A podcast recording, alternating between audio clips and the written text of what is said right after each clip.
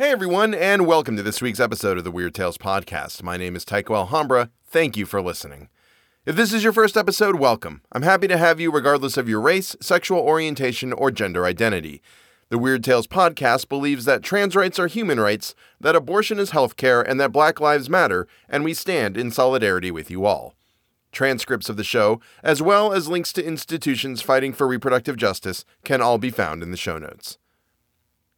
Have you ever wanted me to read a specific story that is one of your favorites, but I haven't gotten around to doing it yet? Unrelated, did you know I take commissions?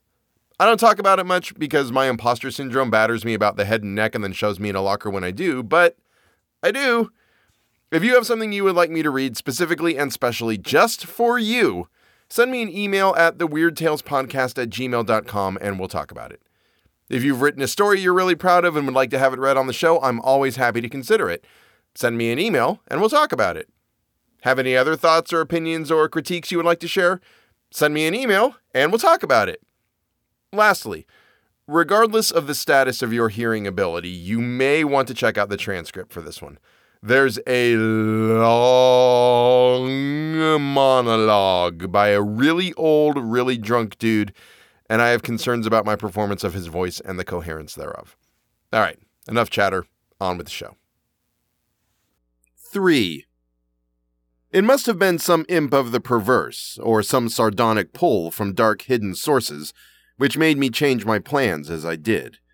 I had long before resolved to limit my observations to architecture alone, and I was even then hurrying toward the square in an effort to get quick transportation out of this festering city of death and decay. But the sight of old Zadok Allen set up new currents in my mind and made me slacken my pace uncertainly.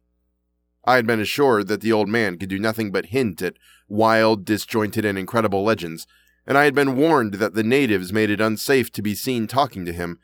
Yet the thought of this aged witness to the town's decay, with memories going back to the early days of ships and factories, was a lure that no amount of reason could make me resist.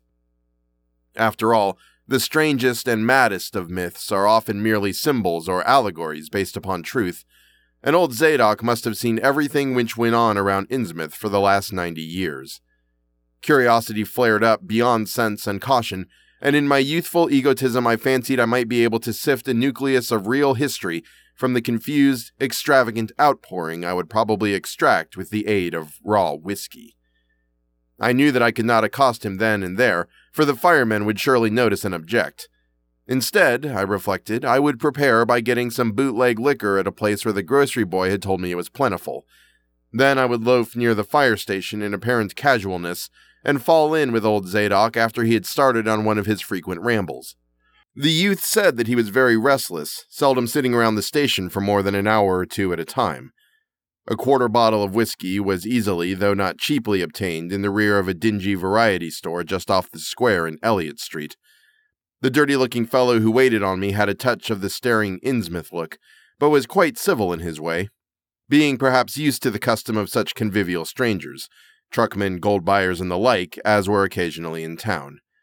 Re entering the square, I saw that luck was with me, for, shuffling out of Payne Street around the corner of the Gilman house, I glimpsed nothing less than the tall, lean, tattered form of old Zadok Allen himself. In accordance with my plan, I attracted his attention by brandishing my newly purchased bottle, and soon realized that he had begun to shuffle wistfully after me as I turned into Waite Street on my way to the most deserted region I could think of. I was steering my course by the map the grocery boy had prepared and was aiming for the wholly abandoned stretch of southern waterfront which I had previously visited. The only people in sight there had been the fishermen on the distant breakwater, and by going a few squares south I could get beyond the range of these finding a pair of seats on some abandoned wharf, and being free to question old Zadok unobserved for an indefinite time.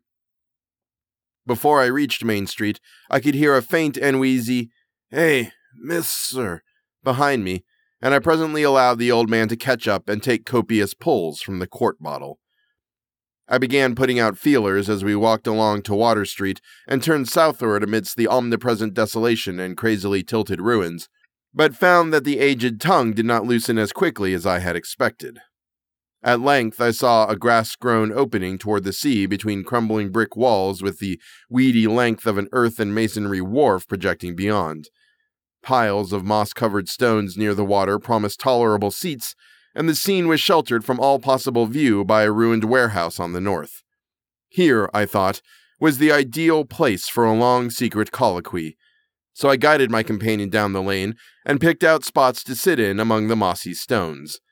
The air of death and desertion was ghoulish, and the smell of fish almost insufferable, but I was resolved to let nothing deter me.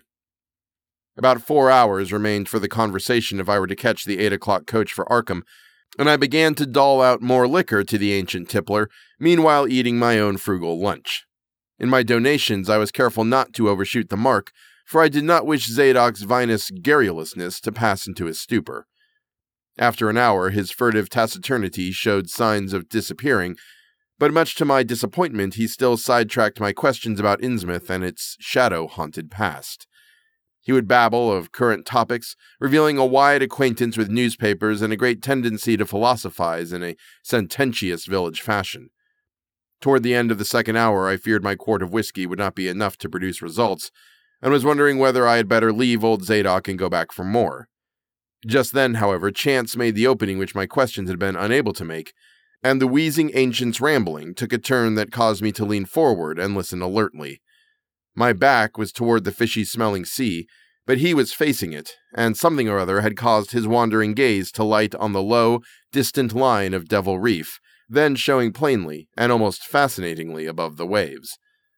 The sight seemed to displease him, for he began a series of weak curses which ended in a confidential whisper and a knowing leer. He bent toward me, took hold of my coat lapel, and hissed out some hints that could not be mistaken. That's thar's whar it all begun. That cursed place of all wickedness whar the deep water starts. Gate of hell. Sheer drop down to the bottom, no sounding line can tick. Old Cap'n Obed done it. Him that found out more'n was good for him in the South Sea Islands. Everybody was in a bad way them days. Trade falling off, mills losing business, even the new ones, and the best of our men folks killed a privateer in the War of 1812 or lost with the Eliza Brig and the Ranger Snow. Both of them Gilman venters. Obed Marsh, he had three ships afloat, Brigantine Columby, Brig Hetty, and Bark Sumatry Queen. He was the only one who's kept on with the East Indian Pacific trade, though Esdras Martin's Barkentine Malay Pride made a venter as late as 28. Never was nobody like Captain Obed, old Limit Satan. I can mind him a telling about firm parts and calling all the folks stupid for going to Christian meeting and bearing their burdens meek and lowly. Says they ought to get better goods like some of them folks in the Injies. God says to bring them good fishing in return for their sacrifices and to really answer folks' prayers. Matt Elliott, his first mate, talked a lot too, only he was aging folks doing any heathen things. Told about an island east of Otaheite where there was a, lot of stone ruins older than anybody knew anything about. Kind of like them on Ponape in the Carolines, but with carvings of faces that look like the big statues on Easter Island. There was a little volcanic island near that too, where there was other ruins with different carvings. Ruins all wore away like they'd been under the sea um, with pictures of awful monsters all over them. Well, sir, Matt, he says the natives around there had all the fish they could catch and sported bracelets and armlets and head rigs made out of a queer kind of gold and covered with pictures of monsters just like the ones carved of the ruins on that little island. Sort of fish like frogs, or frog like fishes. That was drawn in all kinds of positions like they was human beings. Nobody could get out of them where they got all this stuff, and all the other natives wondered how they managed to find fish in plenty, even when the very next islands had lean pickings. Matt, he got to wondering too, and so did Captain Obed. Obed, he noticed besides that a lot of the handsome young folks drop out of sight for good from year to year, and there weren't many old folks around. Also, he thinks some of the folks look darn queer, even for Kanakis. Took Obed to get the truth about them heathen. I don't know how he done it, but he begun by trading for the gold-like things they wore. Asked them where they came from and if they could get more, and finally wormed the story out of the old chief. Walakea, they called him. Nobody but Obed had ever believed the old yeller devil, but the captain could read folks like they was books. yeah. Nobody ever believes me now when I tell tell 'em. I don't suppose you will, young fella. I'll come to look at you, you've kind of got them sharp reading eyes like Obed had. The old man's whisper grew fainter, and I found myself shuddering at the terrible and sincere portentousness of his intonation, even though I knew his tale could be nothing but drunken fantasy. Well, sir, Obed, He'll that there's things on this earth as most folks never heard about, and wouldn't believe if they did hear it. It seems these Kanakis was sacrificing heaps of their young men and maidens to some kind of god things that lived under the sea and getting all kinds of favor in return. They met the things on the little islet with the queer ruins, and it seems that them awful pictures of frog fish monsters was supposed to be pictures of these things. Maybe that was the kind of critters that's got all the mermaid stories and such started. They had all kinds of cities on the sea bottom, and this island was heaved up from there. Seems there was some of the things alive in the stone buildings when the island come up sudden to the surface. That's how the Kanakis got when they was down there. Made sign talk as soon as they got over being scared and pieced up a bargain for long. Them things lacked human sacrifices. Had him ages before and lost track of the upper world a time. What they done to the victim, it ain't for me to say, and I guess Obed wasn't none too sharp about asking. It, it was all right with the heathens because they'd been having a hard time and was desperate about everything. They gave us certain number of young folks to see things tweaked every year, May Eve and Halloween, regulars could be. Also give some of the carved knickknacks they made. One of the things agreed to give in return was plenty of fish. They drove 'em in from all over the sea, and a few gold like things now and then. Well, as it says, the natives met the things on the little volcanic island, going there in canoes with the sacrifices, etc., and bringing back any of the gold like jewels as was coming to 'em. At first, the things didn't never go into the main island, but after a time they come to want to. Seems they hunkered harder mixing with the folks and having giant ceremonies on the big days, May Eve and Halloween. See, they was able to live both in and out of water, what they call amphibians, I guess. The Kanakis told them as how folks from the other islands might want to wipe 'em out if they got wind of their being there, but so they don't care much because they could wipe out the whole brood of humans if they was willing to bother. That is, any didn't have certain signs such as what was used once by the Lost old ones, whoever they was. But not wanting to bother, they'd lay low when everybody visited the island. When it came to mating with them toe-looking fishes, the Kanakis kind of balked, but finally they learnt something as put a new face on the matter. Seems that human folks got a kind of relation to such water beasts, that everything alive come out of the water won't and only needs a little change to go back again. Them things told the Kanakis that if they mixed bloods, they'd be children as look human at first, but they return more in like the things still. Finally, they take the water and join the main lot of things down there. And this is the important part, young fella. Them as turned into fish things and went into the water wouldn't never die. Them things never died, except they was killed violent. Well, sir, seems by the time Obed knowed them islanders, that was full of fish blood from them deep water things. When they got old and begun to show it, they was kept hid until they felt like taking in the water and quitting the place. Some was more touched than others, and some never did change quite enough to take to the water, but mostly they turned out just the way them things said. Them as was born more like things changed hourly, but them as was nearly human sometimes stayed on the island till they was past 70, though they'd usually go down under for trial trips before that. Folks that took to the water generally came back a good deal to visit, so a man would often be talking to his own five times great grandfather who left the dry land a couple hundred years or so before. Everyone got out of the idea dying, except in canoe wars with the other islanders or as sacrifices to the sea gods down below, or from snake bite or plague or sharp galloping ailments or something before they could take to the water. But simply looking forward to a kind of change that wasn't a bit horrible after a while. They thought what they got was well worth all they'd have to give up, and I guess Obed kind of come to think the same himself when he chewed over old Walakea's story a bit. Walakea, though, was one of the few hadn't gotten none of the fish blood, being of a royal line that intermarried with royal lines on other islands. Walakea, he showed Obed a lot of rats and incantations that had to do with sea things and, and let him see some of the folks in the villages had changed a lot from human shape. Somehow or other, though, he never would let him see one of the regular things from right out by the water. And then he'd give him a funny kind of thingamajig made out of lead or something that he said to bring up the fish things from any place in the water where there might be a nest of them. The idea was to drop it down with the right kind of prayers and such. Walakea allowed as the thing was scattered all over the world, so that anybody that looked about could find a nest and bring 'em up if they was wanted.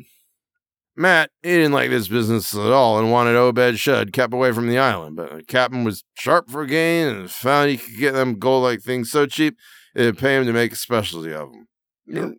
Mm-hmm.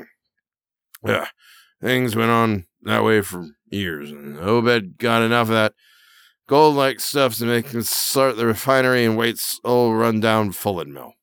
He didn't dash sell the pieces like there was for folks to be all the time asking questions.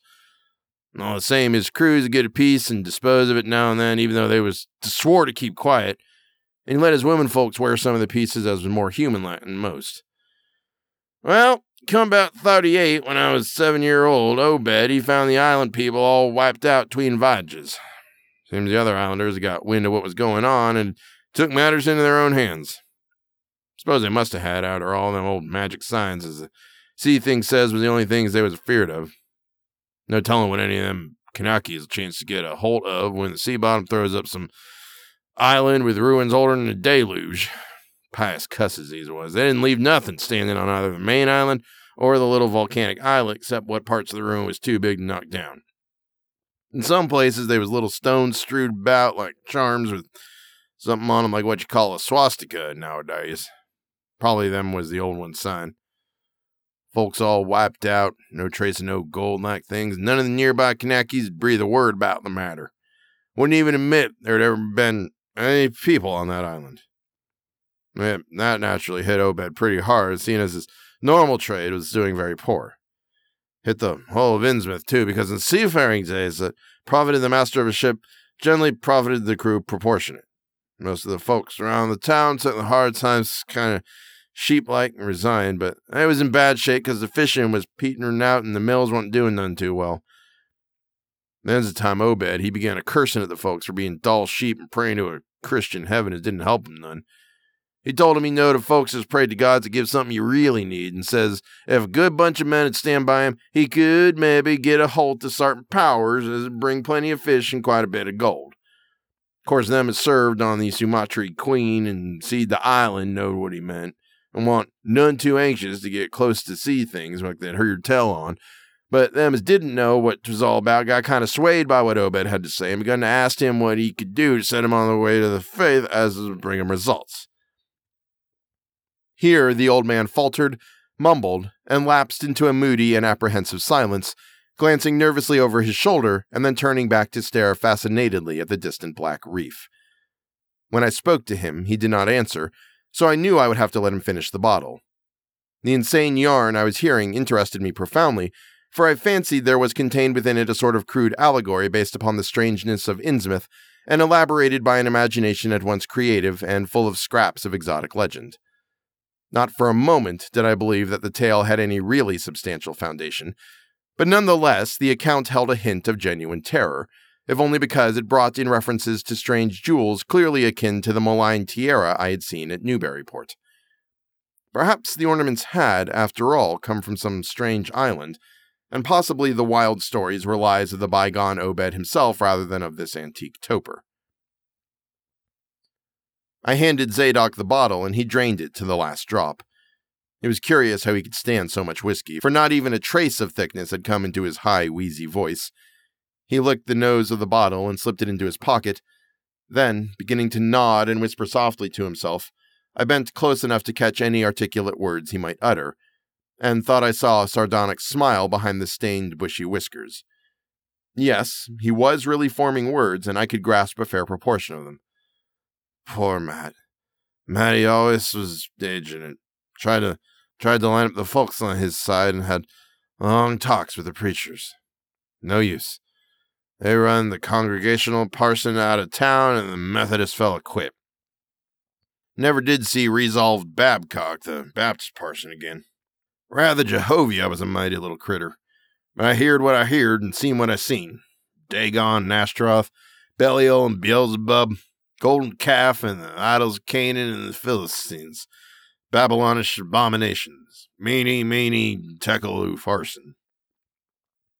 He stopped again, and from the look in his watery blue eyes, I feared he was close to a stupor after all.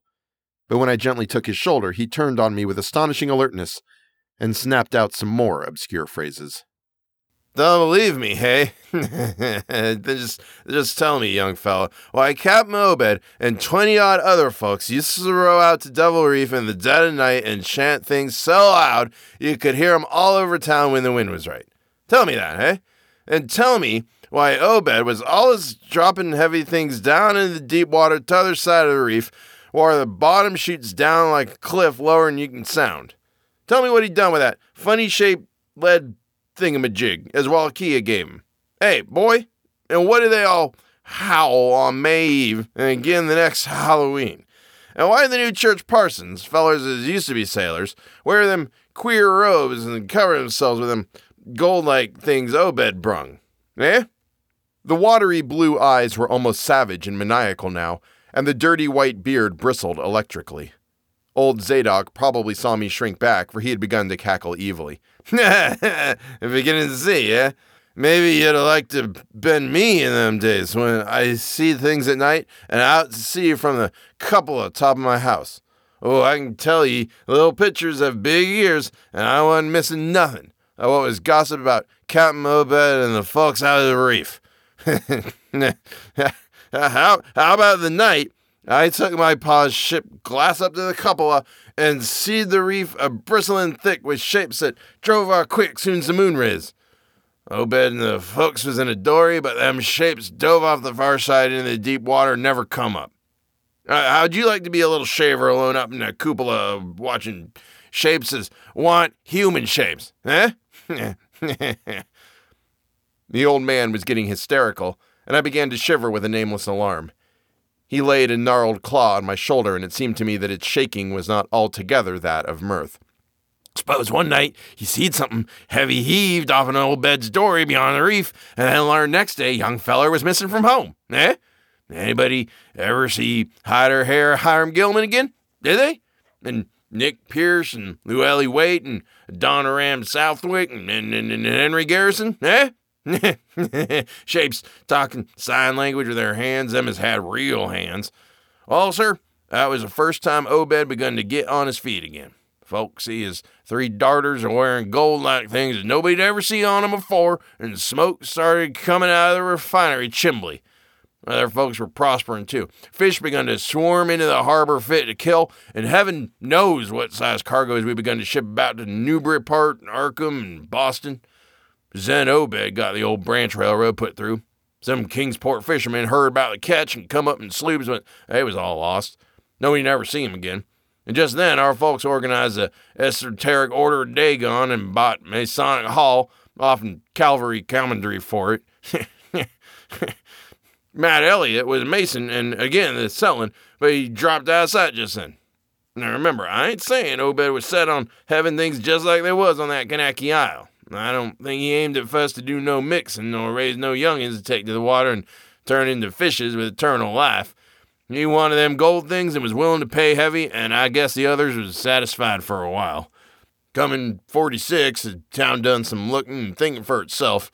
Too many folks missing, too much wild preaching at meeting of Sunday, too much talk about that reef.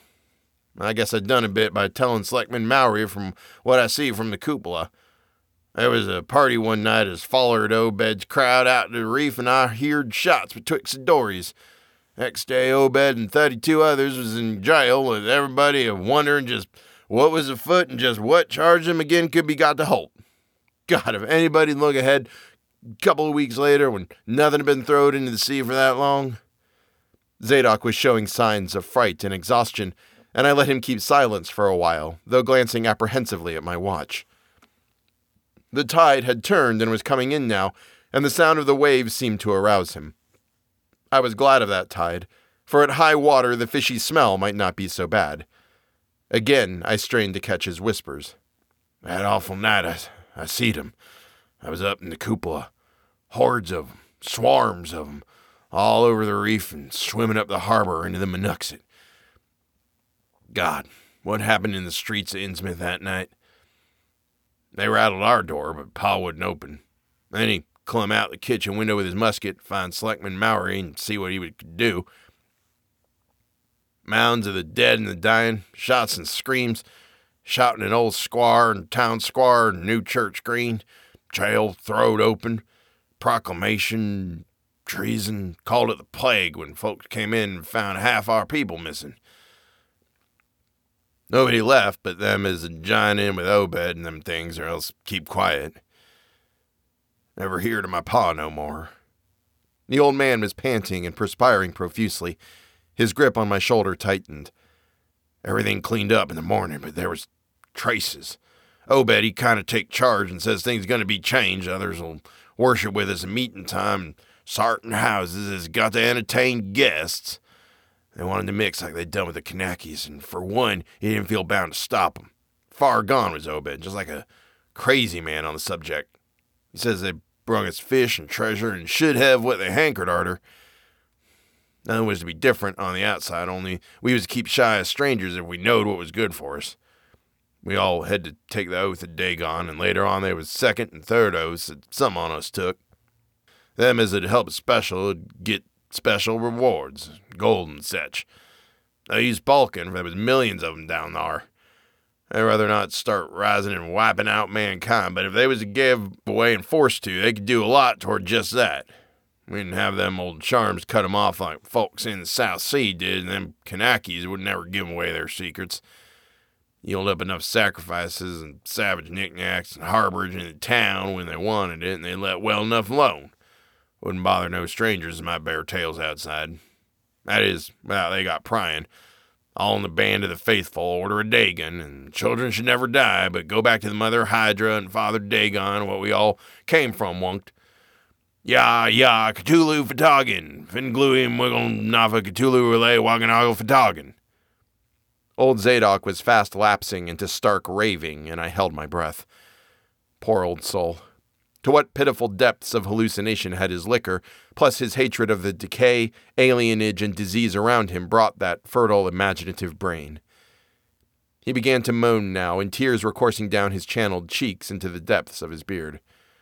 God, what I seen since I was fifteen years old. Mene, mene, Tekel Upharsin. Folks as was missing and them as killed themselves, them as told things in Arkham or Ipswich or such places was all called crazy, like you're calling me right now. But God, what I seen. They'd have killed me long ago for what I know, only I took the first and second oath Dagon offered off an Obed, so I was protected unless a jury of 'em proved I was told things knowing and deliberate, but I wouldn't take the third oath. I'd have died rather than take that. Got worse around Civil War time when children born since 46 began to grow up. Some of 'em, that is. I was afeared. Never did no prying arter that awful night, and never seen one of them close to in all my life. That is, never no full blooded one. I went to the war, and if I'd had any guts or sense, I'd never come back, but settled away from here. But folks wrote me things weren't so bad. and I suppose was 'cause government men was in town out of 63. Out of the men, it was just as bad again. Out of the war, it was just as bad again. People begun to fall off, mills and shops shut down, shipping stored and the harbor choked up, railroad give up, but they, they never stopped swimming in and out of the river from that cursed reef of Satan and, and more, and more attic windows got boarded up, and more and more noise was heard in houses that weren't supposed to have nobody in 'em. Folks outside have their stories about us. Suppose you've heard plenty of 'em, seeing what questions you asked. Stories about things they've seen now and then, and about that queer jewelry that still comes up from somewheres ain't quite right, all melted up. But nothing never gets definite. Nobody'll believe nothing. They call them golden lack things pirate loot, and while the Innsmouth folks has fur and blood or's distempered or something. Besides them, they lives here shoe off as many strangers as they can and encourage the rest not to get very cur'ous, especially around night time. Beasts balk at the critters, hosses, what's mules. But when they got autos, they was all right. 46, Captain Obed took a second wife that nobody in the town never see. Some says he didn't want to, but was made to by them as he called in. Had three children by her. Two's disappeared young, but one gal's looked like anybody else and was educated in Europe. Obed finally got her married off by a trick to an Arkham feller who didn't suspect nothing. But nobody outside'll have nothing to do with Innsmouth folks now. Barnabas Marsh runs a refiner now as Obed's grandson by his first wife, son of Onesiphorus, his eldest son. But his mother was another of them and won't never seed outdoors. Right now, Barnabas is about changed. Can't shed his eyes no more and all's out of shape. They say he still wears clothes, but he'll take to the water soon. Maybe he's tried it already. They do sometimes go down for little spells before they go for good. Ain't been seen about in public for on ten year. Don't know how his poor wife can feel. She come from Ipswich, and they nigh lynched Barnabas when he courted her fifty odd year ago. Obed he died in seventy eight, and all the next generation's gone now. First wife's children dead, and the rest, God knows. The sound of the incoming tide was now very insistent, and little by little it seemed to change the old man's mood from maudlin tearfulness to watchful fear. He would pause now and then to renew those nervous glances over his shoulder or out toward the reef, and despite the wild absurdity of his tale, I could not help beginning to share his vague apprehensiveness. Zadok now grew shriller and seemed to be trying to whip up his courage with louder speech. Hey, you, why don't you say something? How'd you like to be living in a town like this with everything a rotting and a dying and boarded up, monsters crawling and bleating and barking and hopping around black cellars and attics every way you turn? Eh? How'd you like to hear the howling night after night from the churches and order Dagon Hall and know what's doing part of the howling? How'd you like to hear what comes from that awful reef every May Eve and Hallowmass, eh? Think the old man's crazy, eh? Well, sir, let me tell you, that ain't the worst. Zadok was really screaming now, and the mad frenzy of his voice disturbed me more than I care to own. Curse ye, don't you sit there staring at me with them eyes. I tell Obed Marsh he's in hell, and he's got to stay there. in hell, I says. Can't get me. I ain't done nothing, nor told nobody nothing. uh, you, young fella? Uh, even if I ain't told nobody nothing yet, I'm a going to now. You just set still and listen to me, boy. This is what I ain't never told nobody. I says I didn't do no prying out of that night, but I found things out just the same. You want to know what the real horror is, hey? Well, it's this. Ain't what them fish devils has done, but what they're going to do. They're bringing things up about a where they come from into the town. Been doing it for years. Slacking it up lately. Them houses north of the river twixt water and Main Streets is full of them. Them devils and what they brung. And when they get ready, I say, when they get ready. You ever hear tell of a Shoggoth? hey, did you hear me? I tell you, I know what them things be. I seen 'em one night when, yeah, ah, yeah. The hideous suddenness and inhuman frightfulness of the old man's shriek almost made me faint.